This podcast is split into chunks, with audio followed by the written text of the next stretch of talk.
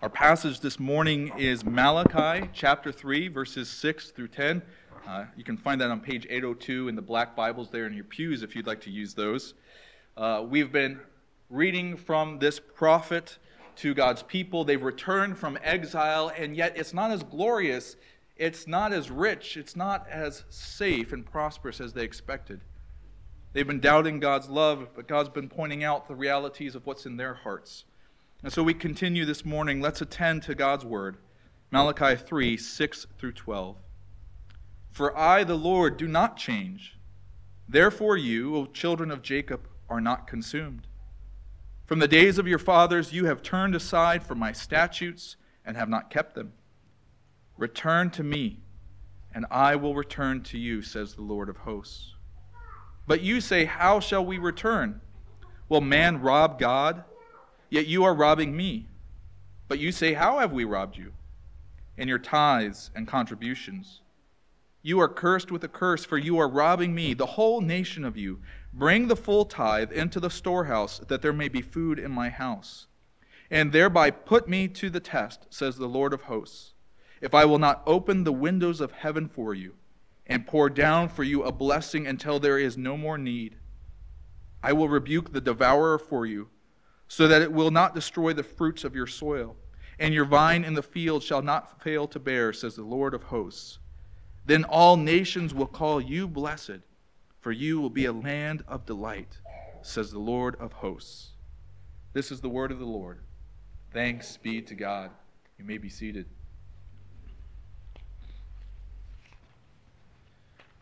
Let's pray. Lord, we have heard your word read aloud. We want to continue to hear you speaking to us in these moments as we reflect on your word. I ask, Lord, that what I have for your people this morning would be according to your will and for the help of your people. With all that falls short, be quickly forgotten and fade away. Meet us in this time for your glory and for our help, we pray. In the name of Jesus, amen as we come to unpack what God's Word has to say for us this morning, I want to talk uh, for a moment about the McGurk effect. Uh, it's probably not something that you talk about on a regular basis, but perhaps you've seen these videos online where what you see impacts what you hear.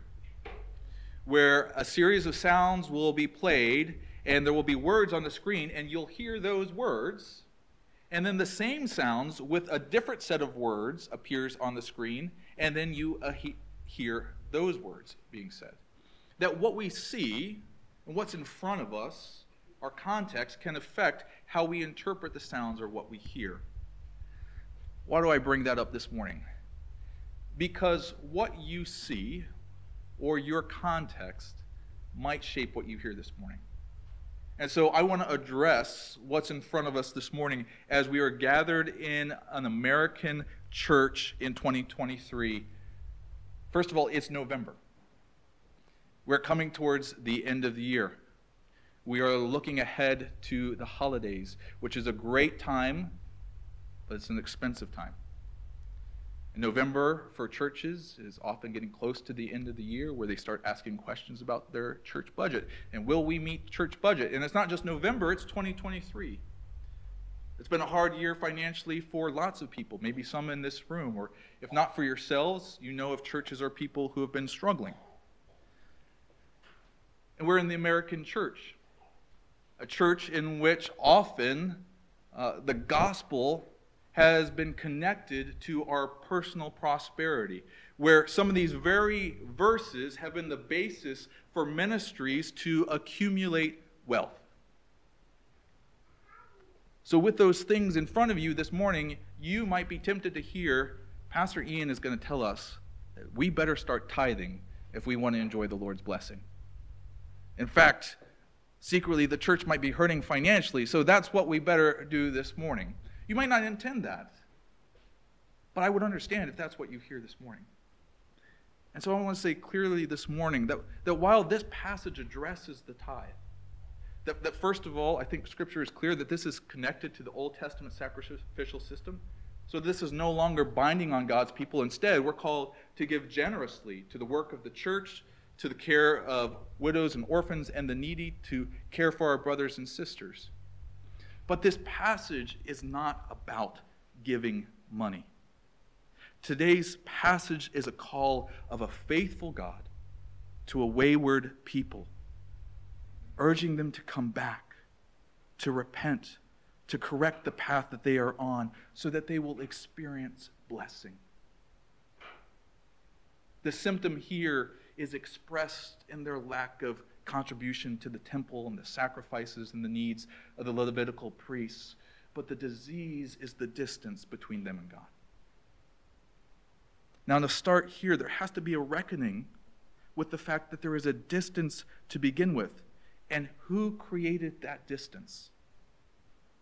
One of the things that the book of Malachi addresses is this disagreement about where this distance has come from, this disconcerting change in relationship. And you might know how this happens sometimes or have experiences where there's a change in relationship that, that makes you question well, who's moving? One of the ways I've experienced this in, in the most uh, guttural way has been when I've been in a car wash. And, and when I started drive, moving from stick to an automatic car, and, and suddenly sitting there and I'm questioning, as the rollers are moving one way, I'm beginning to think, is my car rolling back the other way? I slam my foot on the brake just to make sure. Or perhaps you've been distracted at a red light and the car next to you begins to inch forward and you panic as I have and said, Am I rolling backwards into the car behind me and hit the brake? There's an acknowledgement that there's movement, there's acknowledgement that distance, but the question is, who's moving? And God's people have been prone to think, well, it's God. That the temple isn't as glorious as they had expected. That the visible uh, experience of his presence is lacking. That the nations are continuing to lord it over there. And so they're saying, God, have you been pulling away from us?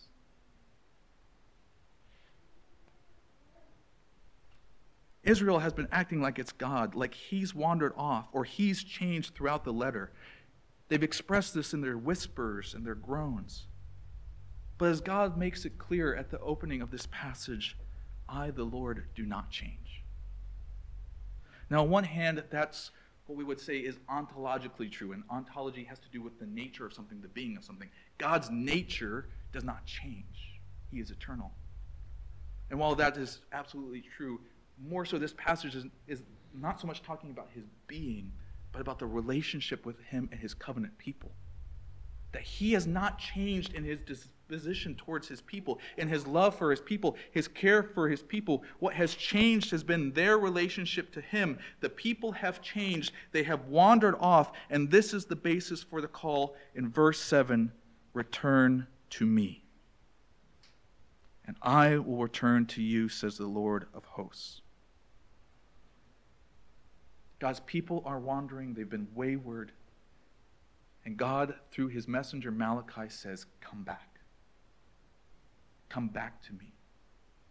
And you will experience the enjoyment of my returned presence with you. As we hear Malachi speak to the people, and perhaps through the Spirit to us this morning, to come back to God, we're going to answer some questions about what that looks like. First of all, who are we coming back to? Who is the God telling his people to come back to him? Why do we need to come back? Where are we coming back from? How do we come back? And then what happens when we come back? This is the story unpacked. This is the story predicted and presented to the people. There is a distance. What is the option to come back? What does that look like? What's going to happen? And that's what we'll examine this morning. First, through the question, who are we coming back to? And what we see in this passage, as Malachi speaks on behalf of the Lord, that the person they are called to come back to is a God of covenant faithfulness and mercy, a patient God. Notice what verse 6 says as the passage opens For I, the Lord, do not change. The basis of what he's about to say is his unchanging covenant love towards his people. Therefore, you, O children of Jacob, are not consumed. It is because of who God is that the children of Jacob are not consumed, because he has made promises to their forefathers, because he has said, I am a God of steadfast love and faithfulness, because he has declared that he is a God who forgives iniquity to those who are repentant to thousands of generations, because of who he is, despite the fact that they are robbing him, despite the fact that they're taking what belongs to him, they are not destroyed. Now, now consider their standing. The fact that God has not consumed them. These are a people accused of robbing God. In those days and ages, theft would incur severe penalties, and even more severe penalties in reality among the nations that surrounded God's people. And who are they accused of robbing? Not, not their enemy, not their neighbor, but from the very God who made them. Notice how verse 9 puts it Will man rob God? Excuse me, verse 8 Will man rob God? It, we might miss a word play there because it uses the word for man, Adam, which Adam gets his name. Because where was Adam made from? Where was he formed from? From the dust. Will dust rob the Creator God? And yet, in the face of this obscene crime, God says, You are not consumed. Because despite what you have done, despite your change and your straying and your waywardness from me, I remain steadfast. Because he has made covenant promises to be the God of Abraham and his children after him, to bless them and through them the nations, God has not destroyed them. He has had mercy and shown patience. And now he invites them to come back. Not only has he not destroyed them, but as they have rebelled against him, as they have taken what is his, he still wants them back. He still invites the return. We might understand okay, he, he shows some mercy. He doesn't take out his anger or his wrath. They've done this horrible thing, and he's just staying his hand from punishing them like they deserve. And we would understand like I would want nothing to do with such a people ever again. But even in the midst of their rebellion and patience, his love is demonstrated when he says, Come back to me so that I can return to you, so that we can enjoy reunion and fellowship. This is one of the things that the church gets to do when people wander whether wandering away from the church for various reasons, who are no longer present, one of the ways that we can most show God's love and character is by not writing them off, not forgetting them, but just checking in. Just by saying, We'd love to see you again. Would you be open to coming back? Because it says that not only do we notice their absence, but we desire their presence. As God acknowledges the absence and the rebellion, and yet still wants his people. Back. This is the God that Israel wandered from. This is the God that we are prone to wander from. Or perhaps you have turned from or never even known. A God who is so committed to bless, according to his covenant love, that he will withhold the judgment of destruction due a wayward and rebellious people until he brings restoration and healing. This is the God who invites you and me to come back when we fall into sin a God who already shows us mercy and patience. How much more can we expect in coming back to Him in humble repentance to find Him gracious and forgiving? Which brings the question of why do we need to come back? In the passage, we see that we need to come back because we are those who wander, because we are prone to wander that God's people have wandered because they come from a long line of people that wander. It's one of those inherited traits. God describes them as the children of Jacob. You remember, Jacob is Abraham's grandson, and he received the name of the nation Israel, and yet his name had to do with the fact that he was considered a bit of a cheat. And so the word here that's used for robbing God sounds very much like the word to steal and the word to cheat from Jacob. So it's kind of like saying, O children of Rob, why do you rob God? This is not something new. This has been something that has been happening a long time. They, and how has that looked? Well, as he says it, return to me and I will return to you. Why? Because verse 7 says, From the days of your fathers, you have turned aside from my statutes, and you have not kept them. First of all, they've started by discounting the importance of what God has said. Before there's the disobedience, there's the discounting of the importance. There's the discounting of God's instruction to them. And as they've discounted them, then they've not kept them. Perhaps you can understand what this looks like when, when you give advice to someone and they don't take it. Now, if it's advice about what tie to wear with what suit jacket, you may not feel too bad if they go with another fashion choice. But if someone's going through something deep and difficult, and you give them advice that you think is for their good and they don't take it, you can feel like, well, what's wrong with me? Or parents to their children or teachers to their students that at some point it's not just the very issue of disregarding the instruction, but the disregarding of the authority behind that instruction. You see, the issue is not you are not tithing. The heart of the issue is you have turned from me. That's reflected in you not paying attention to my word, which has led to your disobedience. The lack of tithing is serious. But why don't they see it? Because they have discounted God as a giver to begin with. They have discounted him as central to life, as the right recipient of their worship. And so the disobedience goes by barely noticed. When God says, Return to me, they're like, How? Why do we need to return to you? We're, we're right with you, God. Well, because you're robbing me. How have we robbed you? They don't even see it. But if they were attentive to God and His Word, they would want to obey. And the lack of obedience to the command of tithing or any of the other commands that this book has addressed would have been addressed in the community. They wouldn't say, How have we robbed you? but would respond instead with, God, forgive us, have mercy. The basis for the distance, the need to come back, is on them and their waywardness and their sinfulness.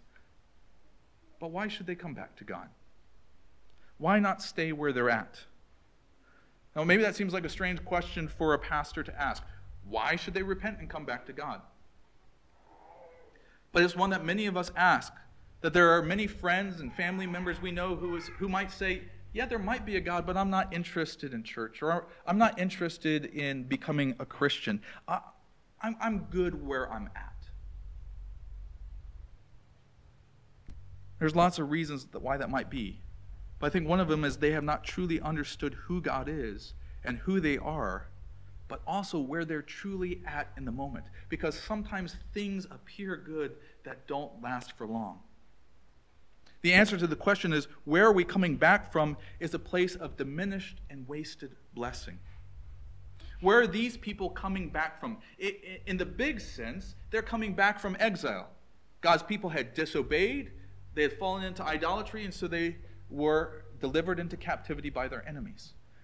And, and they've come back, at least in part. They've come back to the land. The question is have they come back in their hearts to God? They lost their blessings, pursuing the blessing of worshiping other gods.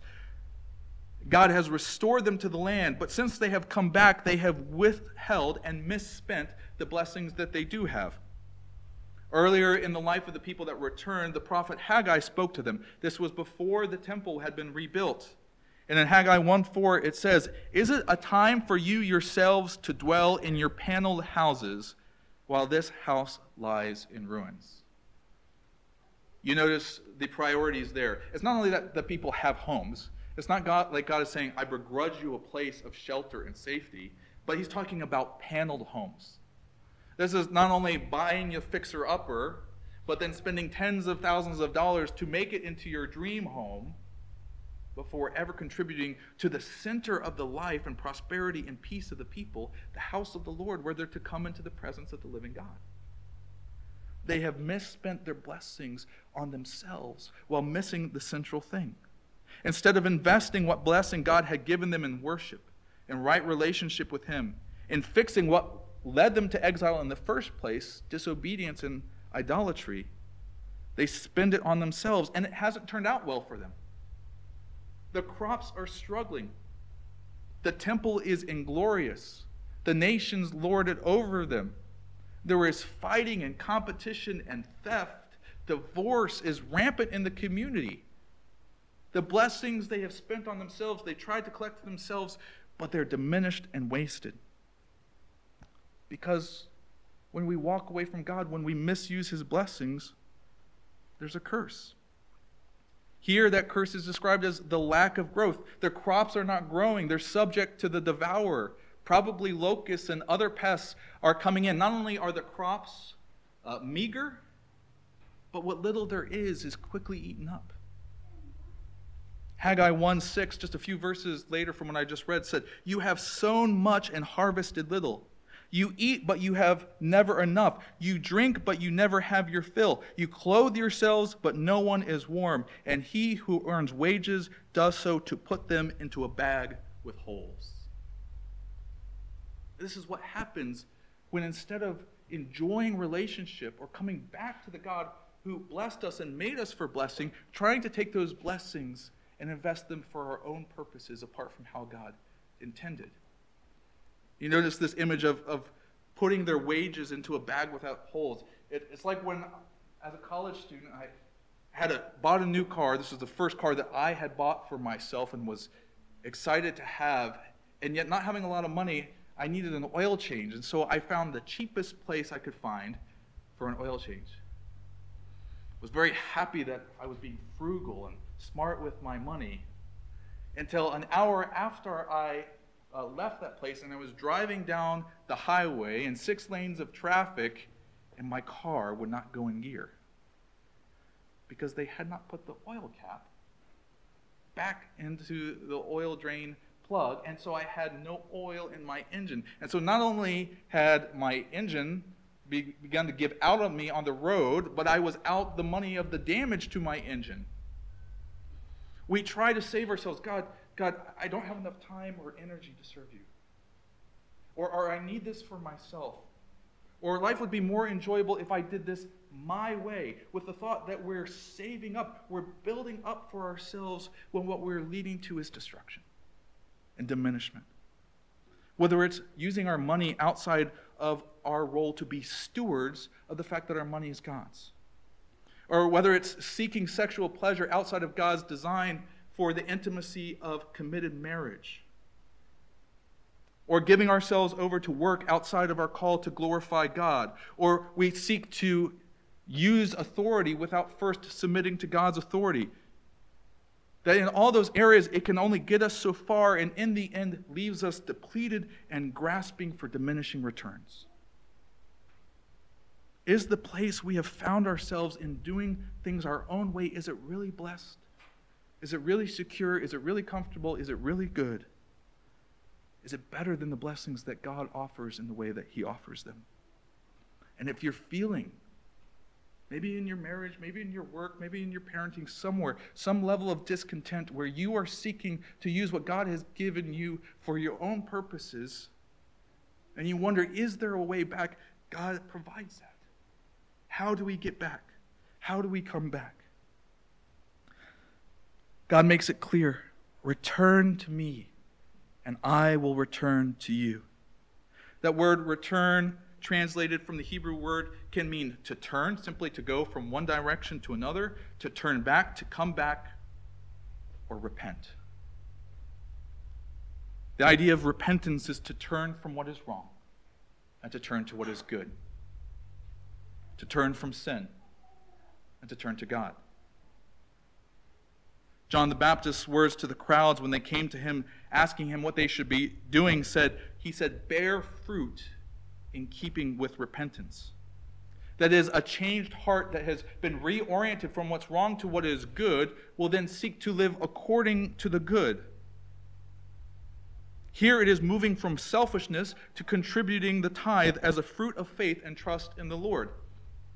The fruit of repentance here is the contributions to the worship because what it will be evidence of is that they have turned from seeking their own way to God. Notice in the passage what God says here. In verse 10, he says, Bring the full tithe into the storehouse that there may be food in my house.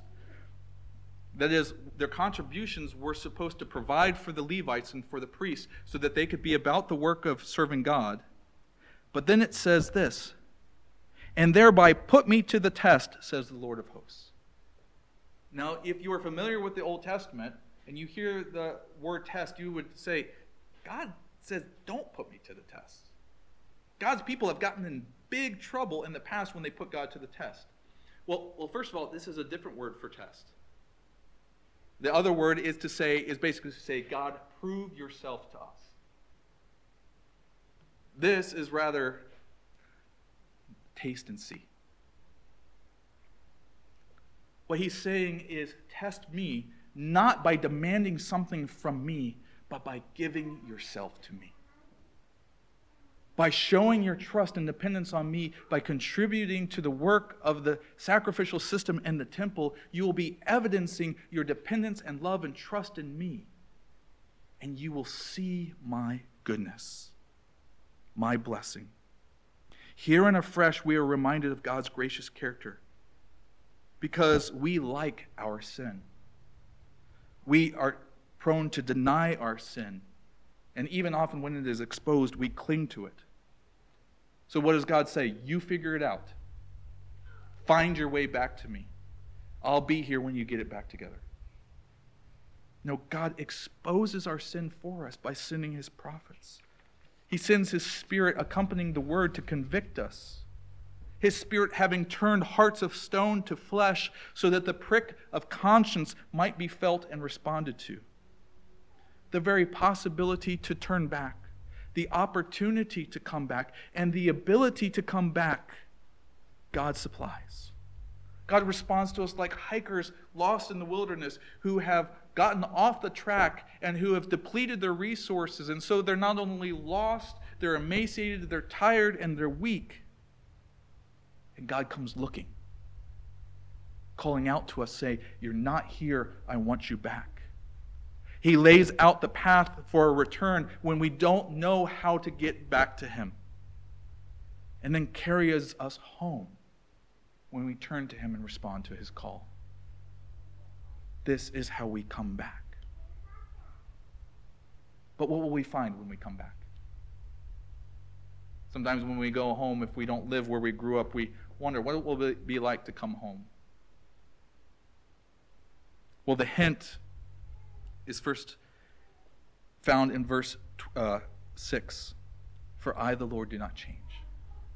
If God is God who has covenanted to bless his people, who has withheld judgment upon his people, who is asking them to come back to him, should they expect distance? Should they expect the cold shoulder? Should they expect a less than?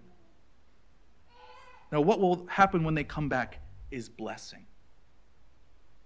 God's promise that He will open the floodgates of heaven, that He will pour the rain upon the earth so that it will produce abundantly, that He will destroy the devourer so that they won't take what grows, is a demonstration of God's commitment to bless. That God will not say, you know what, I, you wandered from me in the past, I'm going to put you on a short leash.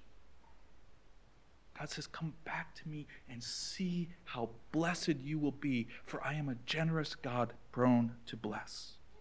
Coming back brings us to the enjoyment of God's fruitfulness, to the joy of fellowship with God, to enjoy the particular protection that He bestows on His people. When we turn to God, trusting in Jesus who died for our sins, we never need fear judgment. We never need fear repudiation. Instead, we inherit the world. We inherit life everlasting and protection against the destroyer, even death and the devil cannot take away the blessing that God has given us in Christ. But it's not just blessing for us, but God who asks us to come back, who blesses us when we return to Him in repentance and faith and obedience.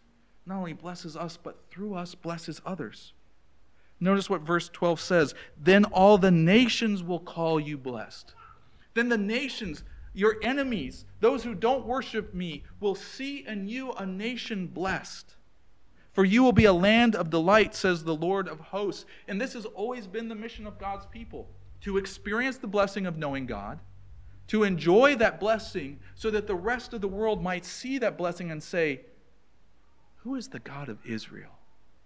That they would experience such delight and blessing. First, there is the recognition of the blessing, but through that recognition is the implicit invitation to join in that blessing to find the source of that blessing, who is the Lord who made us. The Lord, who, though we have wandered away from him, offers through repentance and faith reconciliation and restoration. There is a blessed welcome we receive when we come back to God. It's Veterans Day weekend. Perhaps you've been at the airport when servicemen and women return from deployment. You might notice some balloons by the gate, or a bunch of people maybe wearing badges or dressed a certain way standing by the gates, or, or what you hear is, is applause when they come off as weary men and women return home after deployment. And there is in that moment a great blessing of welcome. But, but notice what happens. It's not just the family members or uh, fellow servicemen and women, it's usually a crowd who gathers because they want to know, they want to participate in that welcome. And that is the welcome that is offered, the blessing of reunion offered to men and women who have gone overseas willingly to serve. How much more profound is the reality that this is the way that God welcomes those who not went out in service, not went out in obedience, not went out to do his will, but went out in rebellion and selfishness, and yet he welcomes us in that way. That's the God I want to come back to. What we see in Malachi 3 is not a call, be rich by giving me 10%. What we see is a call to be rich because God is a God of blessing who invites us to come back to Him. And if you have struggled in any way to follow along with what Malachi 3, 6 through 12 is saying this morning, or what I'm saying, then let me draw your attention to Luke 15. You don't need to flip over there. But this is the familiar story of the prodigal son. It is the same story because our same gospel is found in Malachi and through the words of Christ. For what's the situation? The younger son goes to the father and says, I want what's mine. I want the inheritance. Only problem is, he is not the one that made the money, it's his father's money. He has no right to the money until his father passes away. He essentially robs the father and takes what doesn't belong to him and goes off to a distant land. And what does he do with that blessing, those riches that his father was the source of? Does he invest it in a successful company? Does he enjoy great fame and prosperity? He squanders it in things that are temporarily delightful, temporarily enjoyable, but he ends up squandering it. He comes to the realization maybe I can come back. Maybe there's some way that my father will receive me back. And when he comes back, having hit this desperate low point, what does he find when he comes back? He finds a father that runs out to him, not to make him less than as a servant, but welcomes his back, him back as his returned son. And then throws a party. And he kills a fattened calf. And if you haven't bought a whole cow before, let me tell you, that is a lot of meat. This is not a meal for a family of five. It's not a meal for a household of 10. This is a block party into which all are invited to come and celebrate the blessed good news that the Son has come back. That is the story that God is conveying through his prophet Malachi to his people who have wandered, who had disobeyed. Come back and receive my blessings. and the last thing I want to say this morning is perhaps you're sitting here saying, Have I wandered? I give a lot of money to, to this church or others. I keep the law. I'm a good person. Because the other part of the story of the prodigal son is, is the older son. And he comes to the father and says, Where's my party? And the father said, All that I have is yours. It's but yours but to simply ask. That the older son had not departed by taking the money and running off to a foreign nation and spending it on all kinds of things that were wrong and sinful, but he had done the same thing. He had believed that God had not, that his father did not love him and did not seek his blessing and had grown distant in his heart. Whether you are outwardly looking good and distant in your heart, or you've advertised for the world to see that you are running from God, know this morning that He's calling you to come back, that He wants you to come back, and that when you do, you will experience blessing and welcome, not only for yourself, but for the world to join in celebrating with you. Let's pray. Lord, thank you that you call us back, that you send your messengers to call us back that you send your spirit to help us hear that call and respond, and that when we come back, we have the blessing of knowing you, the promise of eternal life, of provision and protection for all eternity. Would we respond to that call? And as those who have responded, would we share that call with those who are wandering and wayward to hear the call of the Father saying, Come back to me? This we pray in the name of Christ. Amen.